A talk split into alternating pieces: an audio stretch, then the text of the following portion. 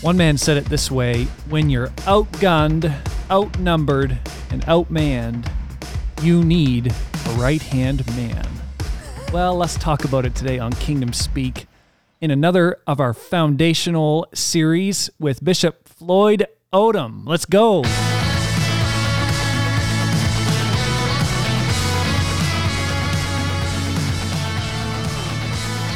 It's going to be good. You know it. Oh, yes. So we just wrapped up God pronouns. Yes. That was okay, don't you guys think? Oh, yeah. Wow. Yeah. I say that in jest. That was revelation. Incredible. Revelation. Incredible. And, you know, once you get something good going, you don't want to stop, right? That's right. So we're back again with Bishop Floyd Odom. Right. You know, it's kind of like the wells of Bethlehem. David clearly drank water on a consistent basis. But there came a day when he said, "Oh, for a drink of water from the wells of Bethlehem." There was just something special about that water. And so we have found a well. Yes.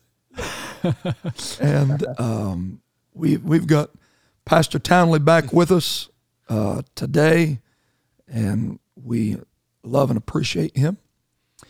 And we have got Bishop Odom, who is the impersonation of the well of Bethlehem. And we want to go deep again. Yeah, that's right. Today. Let's jump in. Yeah. So we, you already referenced it, but if you have not yet listened to the episode God Pronouns, please stop this one, go there, and then come back. Bishop, we are thrilled that you are here again today. Pastor Townley, do you have anything you want to chime in before we unleash the bishop on Kingdom Speak today? I'm just here to be the right-hand man to the saint. That's it. Yeah, you're wanting the badge of honor, aren't you? Yeah, that's it. Yeah. I just want to be able to say I was there when it happened. Amen. Put me down. Yes. So, Bishop, you started us on a journey of uncovering these precious truths that we hold dear. And we're back at it again today with a little more discussion on the oneness of God. Where are you going to take us today? Well, first of all, Brother McKillop, thank you again for inviting me to be with you on this international podcast. And I've said this to you privately and even already today. God bless you for your vision. And I believe that what we're doing together is going to have great worldwide benefits, because indeed we are exalting Jesus Christ in all his glory and putting him in the preeminence as the first, the last, the beginning, the end, the all-eternal great God. So, brother, we'll just start when you're ready. Today we're going to talk about the topic on the right hand of God.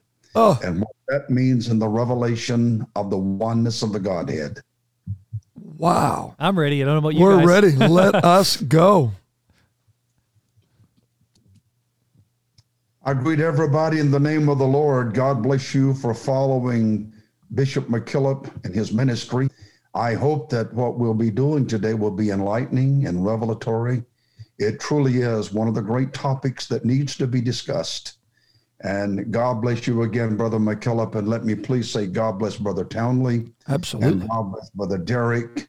And God bless you, Brother Randy. I give you honor today also.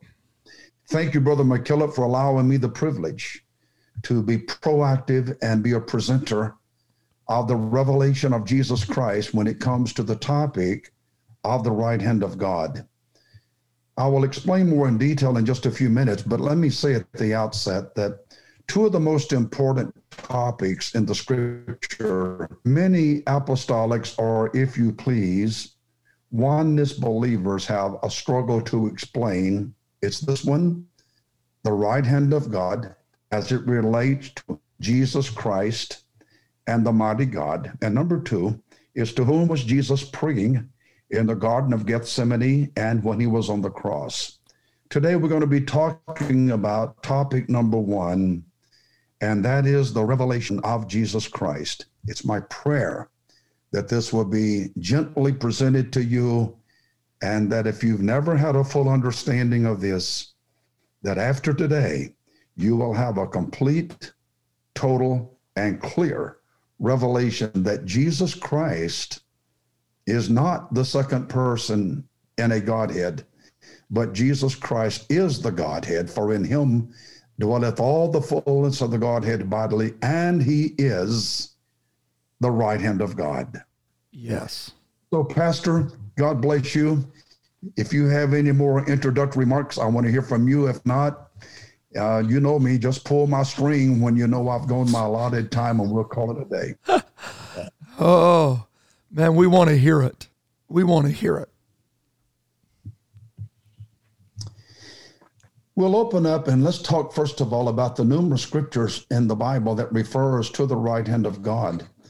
I might tell you, brethren, that the words, the right hand of God, is not found in the Old Testament, except primarily in the statement that Moses wrote in the book of Exodus. Now, however, the title right hand of God is replete in the Old Testament, and I'll be lifting from what Moses said about God's right hand in the book of Exodus. But let's go first of all, and I'm going to kind of quickly run down some scriptures that make reference to the right hand of God.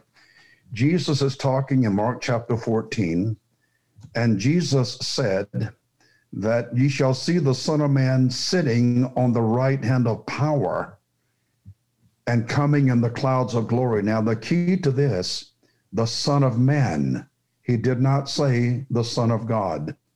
So he was addressing the humanity. He was addressing the sacrifice. Mm-hmm. He was addressing that role he was playing as the Lamb for sinners slain.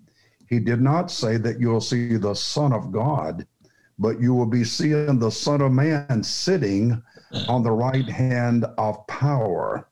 Let me say at the outset, and I'll walk you through this, and I trust that my presentation will have enough evidence that there'll be no question that what I'm going to say now to you is right. The right hand does not mean a position of right or left when it comes to a right side or left side of an omnipotent, omnipresent, or an omniscient God. Right. I'll go through that again momentarily. Jesus is speaking again in Luke chapter 22 and verse 69, and he says, hereafter shall the Son of Man sit on the right hand of the power of God. Again, the key, the Son of Man, referring to the manifestation of God, the image of God, the flesh, the person, the human, Jesus Christ. In the book of Mark chapter 12, Jesus is speaking again, and I want to read this very carefully. And he said, for David himself said, by the Holy Ghost, the Lord said to my Lord, sit thou on my right hand till I make thine enemies thy footstool. Then we move from the Gospels to the book of Acts. It's chapter 2. Simon Peter is the preacher. He refers to the right hand in Acts 2 and verse 25, Acts 2 and verse 33.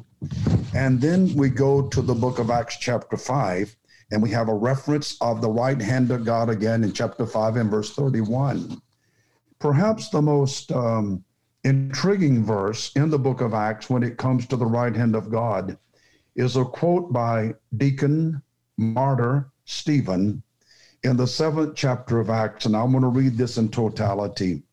This is just before Stephen died from the hail of stones that took his life. And in verse 55 and verse 56, Stephen made this statement, but being full of the Holy Ghost, he looked steadfastly into heaven and saw the glory of God and Jesus on the right hand of God. And behold, in verse number 56, I see the heavens open and the Son of Man standing on the right hand of God. So when Jesus made reference to the Son of Man in the book of Mark chapter, or the book of Mark chapter number 8, I think it is, and then the book of Luke, and now Stephen is talking about it, it's very important that you understand that he's not saying the Son of God, but he is saying the Son of Man. He's talking about the sacrifice. He's talking about the atonement, the propitiation that Jesus Christ came to fulfill as the Lamb of God that was slain for all sinners, even from the foundation of the world and the plan of God. So when we talk about the reference of the right hand of God and Jesus either or standing or sitting on the right hand of God, it is not talking about a secondary seat or a secondary throne. Right. Because before this lesson is over today, I will show you in the book of Revelation that there's only one throne in heaven, and Jesus Christ is sitting on that one throne. The Apostle Paul writes in the book of Ephesians chapter 1, and it's several verses. It's verses 19 through 22. He's in reference about the right hand of God, but about that this was wrought in Christ.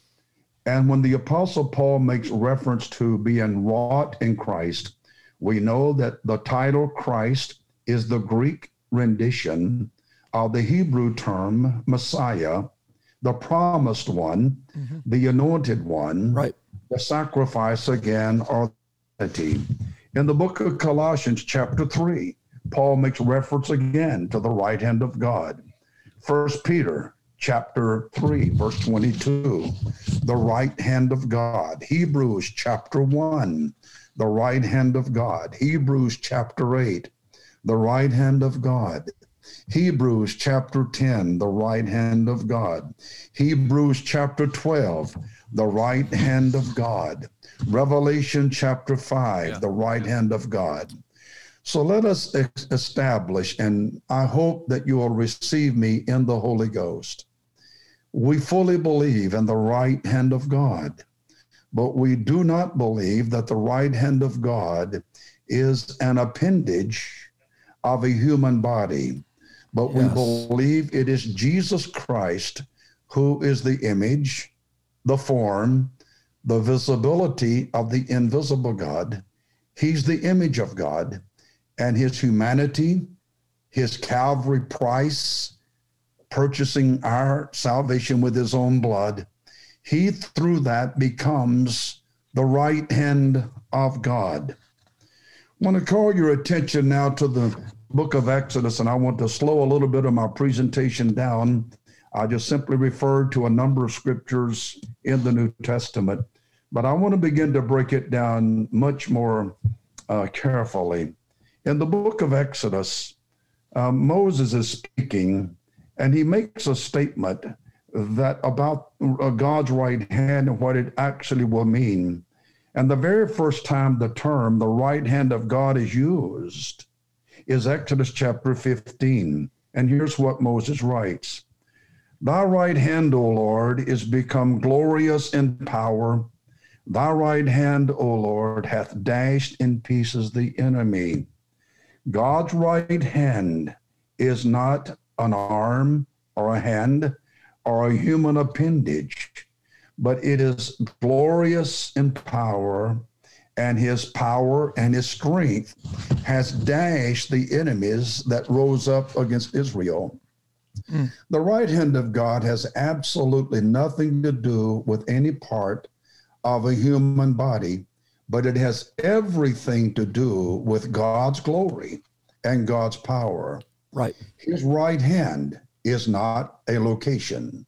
His right hand is not, and I'm repeating, a human body appendage, but his right hand is his own glory and his own power. I want to repeat, Exodus 15 and 6 is not emphasizing a body of God and his right hand, but it's emphasizing his glory and his power with which he dashes the enemies of Israel. The God of the Old Testament is spirit, and the spirit was made known or manifest in the flesh in the New Testament in the person in the body of Jesus Christ. In the person of Jesus Christ, we see the image of the invisible Elohim, the Old Testament God of creation. And I taught you recently, the title Elohim is found approximately 200 times in the book of Genesis alone. Consequently, when we come to the discussion of the right hand of God, it is not discussing any part of a human body, because the God of the Old Testament indeed did not have a human body. Right. If you remember, when Jesus was evangelizing in Samaria, it was the 6th hour of the day. He had sent his disciples into the village of Sychar to purchase food for them to eat for lunch. And while sitting on Jacob's well, there comes a woman to him, and Jesus engages her in conversation. And Jesus makes the statement to her that God is spirit. Yes. God was not flesh. God was not human. God was not body form until God made himself flesh in the form of man in Jesus Christ.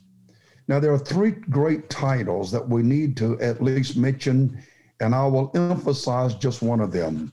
Those three titles, and it's in reference to God. Number one, he is omnipotent. That means that he is all power.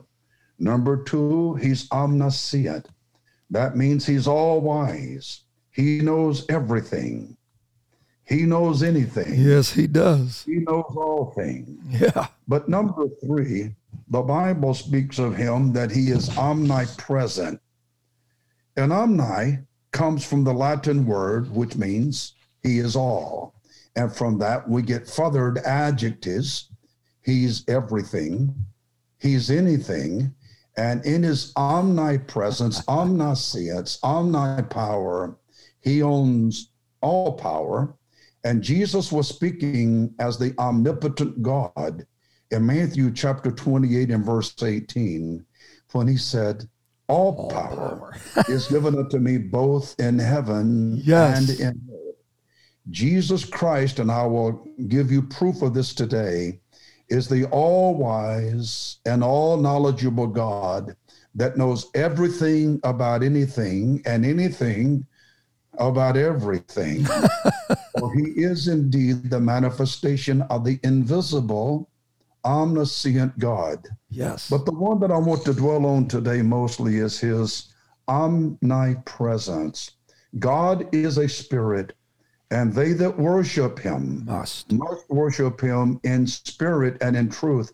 Now, if you would look at that verse where Jesus made the statement, when Jesus made reference to God is spirit, the word spirit is capitalized. But when he talked about we must worship him in spirit, the word spirit is not capitalized. So it's making a great distinction between God, who is spirit. In the book of Genesis, the first time that God moved, he moved in spirit. Mm-hmm. For the Bible says in Genesis chapter 1, and the Spirit of God moved upon the face of the deep. So as the omnipresent God, Jesus Christ is the past, he's the present, he's the future, he's the first, he's the last, that which is, which was, and which is to come, the Alpha, the Omega, the beginning and the end. And as I was preparing this lesson and going through some previous notes that I prepared as I presented this at a symposium, Brother Townley and Brother McKillop, I felt those little special visitations of that jingle of the Spirit come on me, and I had to write this down, and I want to pass this along to our audience, that Jesus Christ, he totally feels the vastness of space, and if possible, he feels anything beyond what we know as the vastness of space. He is universal. He is absolutely eternal in time. There's no place in space, and there's no time in eternity that he is not or that he has not been, but that he resides everywhere at all times. He is the omnipresent God. I want to try to walk you through something here. Knowing that God is omnipresent and that God is a spirit, and being omnipresent means he's everywhere, to the right, to the left. If you remember, one writer talked about, yea, though I go to the heavens, thou art there. Yea, right. If I make my bed in hell, you're there. You cannot visit anywhere that God is not already there. Right. So when we talk about the right hand of God, and now that we have proven to you that God in the Old Testament is a spirit and he's omnipresent, that means he has no limit to his right. He has no limit to his left. And when we start trying to identify the spirit of God that is omnipresent, it has an extension to the right, an extension to the left, that is absolutely incomprehensible, because he's simply the vastness of space. Right. He is simply the vastness of time and all eternity. So there's no measurement of his right side, because the spirit cannot have a right side as we as humanity can describe a right side. Right. He has no left side, in the same definitive sense that we can define that I have a left side. He's everywhere. He's all directive. He's top, he's bottom, he's up, he's down, he's right. So it's important that we as human beings, we cannot take the finite human body that is limited to time and that is limited to space and try to put God in that box. He is not limited. Right. He's unlimited to space. He's unlimited to universe. He's unlimited to eternal time. He always was to the right. He always was to the left.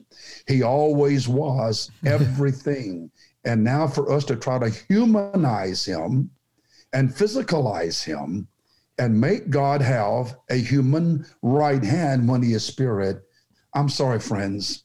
That's impossible to do, because he's everywhere and he's all things. Yeah. Oh, yes. Oh, so good. The presentation of the right hand of God that I'm presenting today is not written to prove that the Trinitarian viewpoint of the Godhead is incorrect or that it is wrong. I don't mean to do that.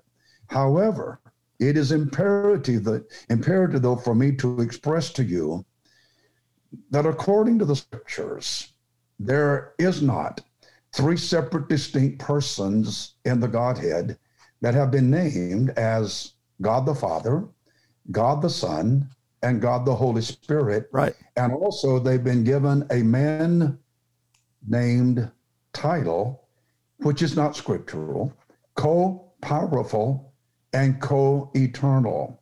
Now, only one of those can be considered scriptural. I don't mind telling you this.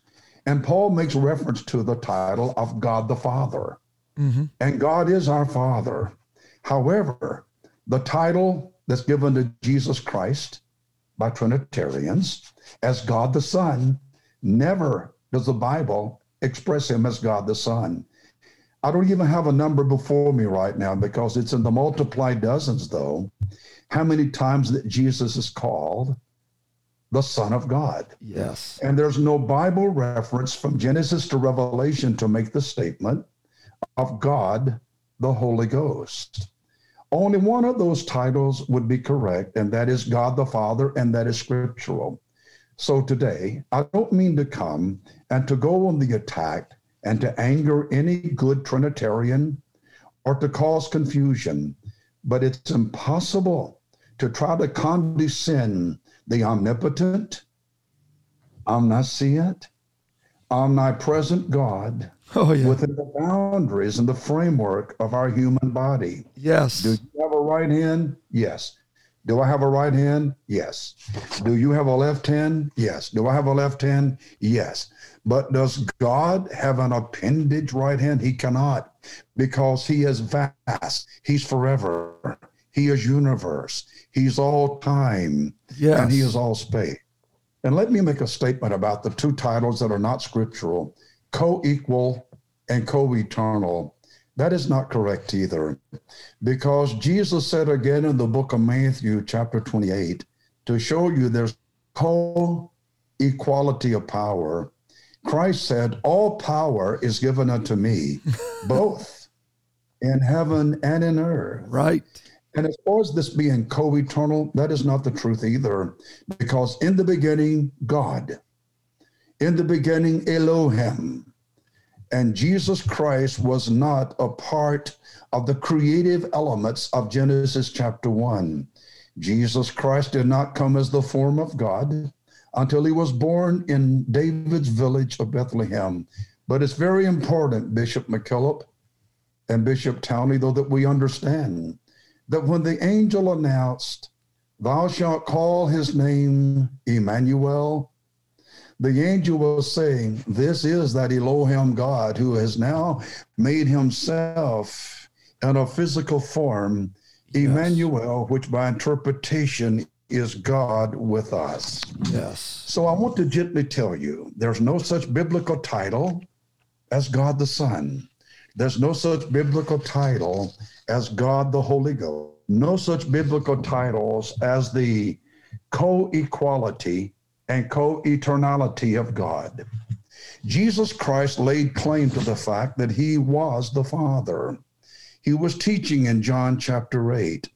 And I will quickly refer to this, but you can find this recorded in the Gospel of John, in John chapter 8.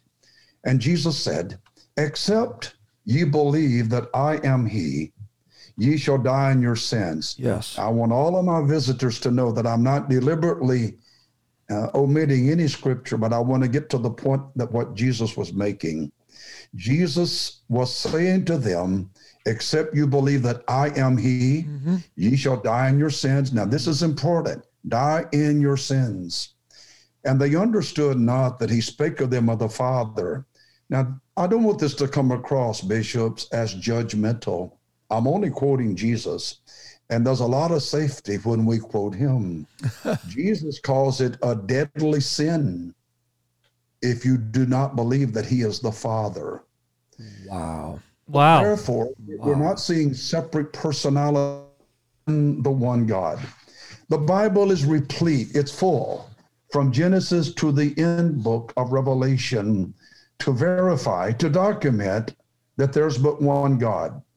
Brother Townley, I almost sense a little sensation of a little bit of a theological embarrassment when I begin to list some verses from the Bible that verifies there's but one God.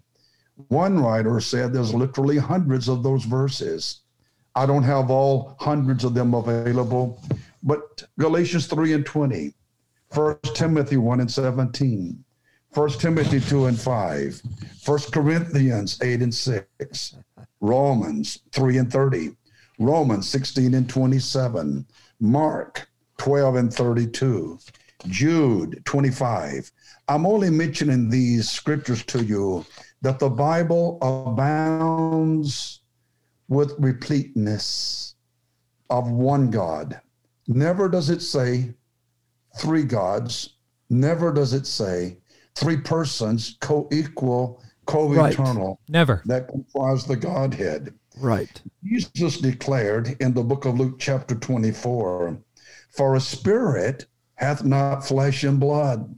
And if we apply this to the invisible God, it is impossible that the invisibility of God that became visible in Jesus Christ, that invisible God did not have flesh or blood.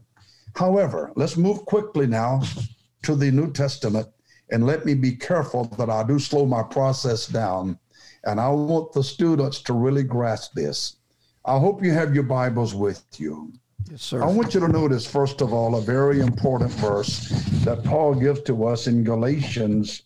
Now, check that. That's Colossians chapter 2. Notice what Paul writes. Beware, lest any man spoil you through philosophy and vain deceit, after the traditions of men, yes, and the rudiments of the world, and not after Christ. If I was preaching in a pulpit to a live audience, I know me and my preaching style. I would have the audience to have some class participation right now, and I'd have them to repeat Christ, because Christ is the anointed one. Christ is the Messiah. Right. Christ is the man. Christ is the image. Christ is the form, the manifestation of God. Yeah. And Paul furthermore writes that, for in him, not in them, dwelleth all the fullness. And that word fullness is very, very important. And we are complete in him. And he is the head. And that word head is very important. Even my dear and my beloved Trinitarian friends will never deny that Jesus is the head of all principality and power. Mm. They will not deny that Jesus is indeed the voice of God. They will not deny that he is the form, the image of God. But for some reason, they will not allow him to be the right hand of God. So let's break this down individually. The Bible, first of all, I want to talk about the word fullness. For in him dwelleth all the fullness of the Godhead bodily. The fullness of God that was in Jesus is the completeness of God. It's the details of God. It's the comprehensive God. And when we talk about the fullness of God, that means that the body of Jesus is the physical representation of the invisible God. I want to move now to the book, if I could, of Philippians chapter 2. Paul writes again, and he says these words in this verse, that Jesus is the form of God. And the definition of form is this: the form is a visible shape and the configuration of that which can be beholden, or that which can be seen. And when you behold the body of Jesus Christ, you're seeing the absolute image of the Spirit, or the invisible God. Moving on to Colossians 1:15, Paul writes that Jesus is the image of the invisible God. The definition of invisible, that which is not perceptible by sight. It is not visual that we can be seen. I've made some footnotes when we talk about he's the form of God. Does that mean that he's every part of God, except my Trinitarian friends will not allow him to be the right hand of God? Again, I would submit, the right hand of God is not a geographical location of one side of God. But the right hand of God is God's majesty, yes, God's glory, and God's power. And Jesus Christ, being in the form of God, he is the majesty of God. He's the comprehensiveness of God. He is the visibility of the Spirit that we cannot see. Paul writes to Timothy, it is, in chapter 3 of 1 Timothy, and Paul talks about that God is manifest in the flesh. Let me close this brief part, and then I'll be going into my last segment momentarily. And I want to reiterate and perhaps a bit overemphasize the importance of you understanding that when you see Jesus Christ as the form, as the image, as the manifestation, as the visibility of God, you're seeing the totality of God wrapped up in that human form. Oh. Pastor Townley, you've been with me a long, long time over the years. You know this. The chapter in the Bible that I guess will always be more dear to me than all the others is the beautiful prophetic chapter of Isaiah, chapter 53. By memory, I want to break this down for you. Isaiah writes, and he's prophesying of the coming of Jesus Christ. And he opens up with words, "Who hath believed our report?" And watch this. "And to whom is the arm?" Yes. The arm.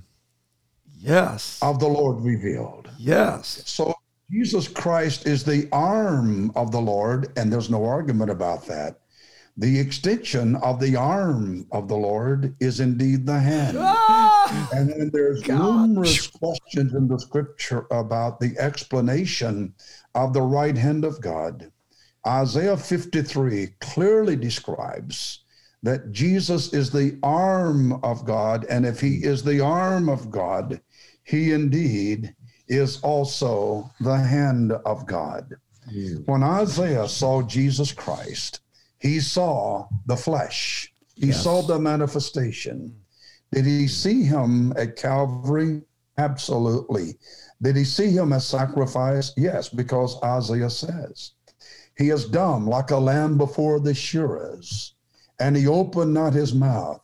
Ladies and gentlemen, brothers and sisters, you're here today because of the influence of Bishop Daniel McKillop, and he is entrusted in me to declare to you that there is not a geographical right hand, a geographical left hand of an invisible God, because as the omni, the all in all, omnipresent God, he's everywhere, and within the boundaries of humanity, there is a right hand, but God is not limited by boundaries. I made this study, Bishop McKillop, and I went through this. Watch what the Bible says of Jesus Christ. And again, I would debate and submit and suggest and declare that Jesus Christ is the right hand of God. His sacrifice, his death at Calvary, that represents God's majesty and God's glory. Yes. Colossians chapter 2:9 tells us that all is in Jesus Christ. Matthew 28:18 says that all power is in Jesus Christ. Proverbs chapter 8 says that all the wisdom and the knowledge of God is in Jesus Christ. 1 Timothy chapter 6:35. All omnipotence and all omniscience is in Jesus Christ. Hebrews 5:9, all perfection and all infallibility of God is in Jesus Christ. Hebrews chapter 6, all steadfastness and all immutability of God is in Jesus Christ. Revelation chapter 5:12, all honor and all glory is in Jesus Christ. Ephesians chapter 3:19, all of God's love and all of God's devotion is in Jesus Christ. Hebrews 2:17, all God's grace and all God's knowledge is in Jesus Christ. Hebrews 2:17, all of God's mercy and all of God's pity is in Jesus Christ. Hebrews chapter 9:36, all compassion and all gentleness is in Jesus Christ. 1 Timothy 1:16, all long suffering and all patience of God is in Jesus Christ. Luke 23:34, all pardon and all forgiveness is in Jesus Christ. Titus 2:13, all salvation and all redemption of God is in Jesus Christ. Hebrews 7:26, all purity and all holiness of God is in Jesus Christ. John 14:6, all of truth and all of light from God is in Jesus Christ. Hebrews 2:17, all faithfulness and all loyalty of God is in Jesus Christ. John chapter 1:3, all of the creative power of God is in Jesus Christ.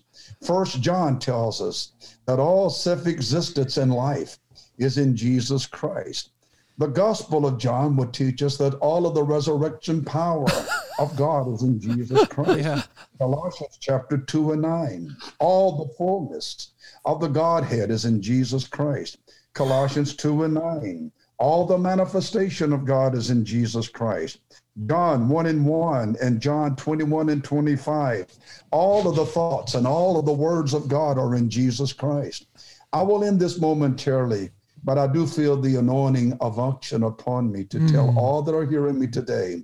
I speak to you in the Holy Ghost. Jesus Christ is not a fraction, a percentage of God. But Jesus Christ is God, all in all. He's the omnipotent, the omniscient, and the omnipresent God. Yes. Quickly I add, Hebrews 3:1, he is God's apostle. John 12:38, here we go. He is God's arm, and if he's God's arm, the extension of an arm is the hand, so he is the hand, the right hand of God. Matthew 12:18, he is God's beloved. Zechariah 3:8. He is God's branch. Acts 14:7. He is God's child. Psalms 22:20. He is God's darling. John 14. He is God's dwelling place. Isaiah 42:1, he is God's elect. Zechariah 13:7, he is God's fellow. In the book of Philippians, I've already referred to this. He is God's form, Hebrews 3. He is God's high priest. In Colossians 1, I've already referred to this. He is God's image. This is a good one. In John 3:16, he's the love of God. In Zechariah 13:7, he's God's man. In Romans 15:8, he is God's minister. In Revelation 3:14, he is God's person. And Acts 2 and make that Acts 3:22, he is God's prophet. And Isaiah 8:14, he is God's sanctuary. In Ezekiel 34:24, he is God's servant. In Isaiah 7:14, he is God's sign. In Luke 1:35, he is God's son. In Matthew 26:61, he is God's temple. In Revelation 21:3, he is God's tabernacle. In Psalms 31:12, he is God's vessel. In Hebrews 10, big one here, he is God's flesh. In Isaiah 55:4, he is God's witness. And finally, in John 1:1, he is God's word. All theologians that I've talked to over my many years of the debate of the oneness of the Godhead, as I have defended it as the only true message of God in the scriptures, they will grant to me that everything that I've just said, that Jesus Christ indeed is that. So then when I pose to them the question, then if he is everything that I have said, I would propose to you that Jesus Christ, the sacrifice at Calvary, the Son of Man, the Lamb for sin slain, that is the majesty. And when the writers, and even quoting Jesus in the New Testament, when they make the statement, sitting at the right hand of God, standing at the right hand of God, it can be exemplified no clearer than the book of Revelation, chapter number 5. The Bible says, and there was in the right hand of him, not them, him, of him, that sat on the throne, a book that was written, sealed by seven seal. And John writes, and I wept much, because no man was found worthy to open the book. But if you'll roll the book back just a little bit and listen to the worship service of the 24 elders that have just recently fell off of their thrones, and cast their crowns at the feet of him, not them, that sat upon the one throne, not three thrones, that's in heaven or in New Jerusalem. Their words, and I repeat them, for thou art worthy to receive glory and honor and power. And John said, and I wept much, because no man was found worthy, no man in heaven, no man in earth. But by this time, friend, the manship, the sonship, the humanityship of Jesus Christ was concluded at Calvary. Now he's total divine. He's total the omnipotent God that we can see in the bodily form as the image of the invisible God. And John looked and he saw a lamb that had been slain that came and took the book out of the right hand of him that sat on the throne. The lamb as it had been slain, we have to go back to Calvary. We have to go back to sacrifice. We have to go back to atonement. But the key now, no man was found worthy. When Jesus came and took the book out of the right hand of him, we go back to the omnipresent God that has no ending to the right, to the left, everywhere at all time. Jesus Christ is the right hand of God, and Calvary, the sacrifice of Jesus Christ, identifies and perpetuates and substantiates that Jesus Christ alone is the power and the majesty, and he alone is God's right hand. And in closing, Bishop McKillop, And I know you were wondering if I would ever get to that brief statement in closing.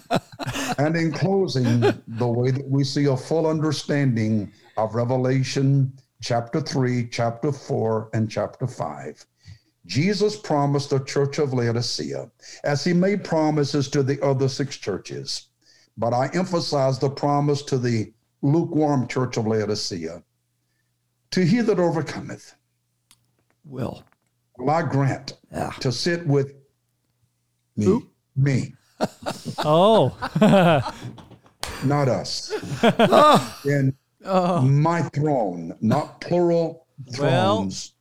My throne. Wow. I got to drop a bomb here. It's interesting, Brother Town and Brother McKillop, that Revelation chapter 3 closes at a door. For Jesus said, behold, I stand at the door and knock. Yes. But chapter 4 opens up with another door. And chapter 4 opens up. And after this I looked, and behold, a door was open in heaven. Wow. And the first voice that I heard was, as it were, of a trumpet speaking, talking to me. Come up hither. Yeah. And I will show you the things which must come to pass hereafter. And I looked, and behold, I saw a throne. A throne. One throne. Yes. Not a throne for other persons in the Godhead. And by the way, I need to make this statement. You know, when we talk about the alleged first person and second person, and it's the first person and the second person allegedly talking about the right hand of God, I wonder how the third person feels, because he's left completely out of the conversation. Absolutely. There's no persons in the Godhead. One. Until Jesus Christ came. Mm. He was God's man. Yes. He was God's servant. Hallelujah. Yes. He was God's image. Oh, Jesus. He was God's form. He's the head of all things. He's the voice of God. He's the arm of God. He is all in all. He's the invisibility of the God that cannot be perceived in vision, that has been made known in humanity in Jesus Christ. Ladies and gentlemen, it really gives me a distinct honor that I can announce internationally through this wonderful podcast ministry to people around the world that the right hand of God is not a secondary throne. The right hand of God is not a secondary position, but the right hand of God, and I give him to you according to the Bible, is none other than the majesty and glory of the Lord Jesus Christ. And so when John saw that throne, one sat upon that throne, Jesus Christ, the sacrifice, the Son of Man, that he so called in Mark and Luke and by Stephen. Christ Jesus is the right hand of God. Father, I pray your blessings on my friend, Brother McKillop. God love him. God bless him. God bless his ministry. And God bless the great church in Plaster Rock. Pastor Townley, I send my prayers out to you. Yes, and while I'm praying, I pray for you, dear pastor. Don't you be discouraged. This gospel is right. The mighty God in Christ Jesus is doctrinally absolute, without question, correct. Preach it, pastor. Preach it, evangelist. Oh, yes. Hear, O Israel, the Lord thy God is one Lord. Woo. I love you all in Jesus' name. Now I'm open for cross-examinations. God bless you in the name of the Lord. Oh my Lord. Wow. Wow. Man. Well, let the dust settle for a moment. Oh my Jesus. Come to the music. Yeah. Bishop. Wow. Wow, yeah. Wow, wow. What a, you referenced it, but man, a personal favorite scripture of mine is, and I looked and there was none to help. And I wondered that there was none to uphold. Therefore, mine own arm brought salvation unto me. Wow. Wow. May I interject a little interesting thought here? Yes. Yesterday I was reading, and I did post this on the website. I'm reading the book of Mark, and yesterday was the segment of the book, chapters 9, 10, 11, and 12. Do you remember when a couple of the brothers of Jesus, they came to him and they had this favor to ask of him? Yeah. Can I say? And they said, well, what can I do for you? I mean, he said that to them. Well, what do you want? And they said, well, that we, James and John. Yeah. I mean, after all, we were number 3 and number 4 in the line of those you call. We know Peter and Andrew were first, but, you know, let us sit one on thy right hand and one on thy left hand. Yeah. Mm. Jesus said, that's not for me to give. Yeah. That's right, eh? That happens to be me. Can my Father give that? Yeah. So to show you the impartiality, Brother McKillop,